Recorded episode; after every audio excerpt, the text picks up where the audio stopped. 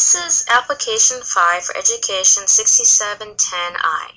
My name is Laura Del Barba. For this assignment, I was not able to obtain permission from my administrator to record student answers. However, I was able to give students the survey. I teach 7th grade. I noticed that Class A has a high number of EL students. These students are extremely low academically, and most of the students have an extremely low socioeconomic status with one parent in the household. In this class of 21, only 11 had cell phones. 4 have a computer with access to the internet, 17 have a TV with some sort of cable, 13 have some type of video game system. Three students stated they know how to use computers for research, and all have at least typed one report using the word processing system. In my second class, Class B, this is this class has more proficient students in both English and in math.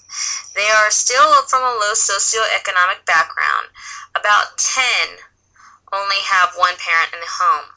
Many of the others have two parents or live with grandparents. In this class of 27, 20 have cell phones. 10 have computers with internet access. 25 have TVs with cable. 20 have a video game system. 22 said they can do research from a computer, and all have written reports using a word processing system. Overall, my students have used some type of technology on a regular basis.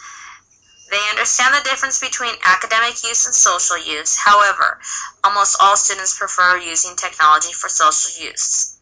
Those students that have not had much access need to develop more skills in order to advance their experiences. I'm hoping to provide them with some kind of academic experiences with technology this year.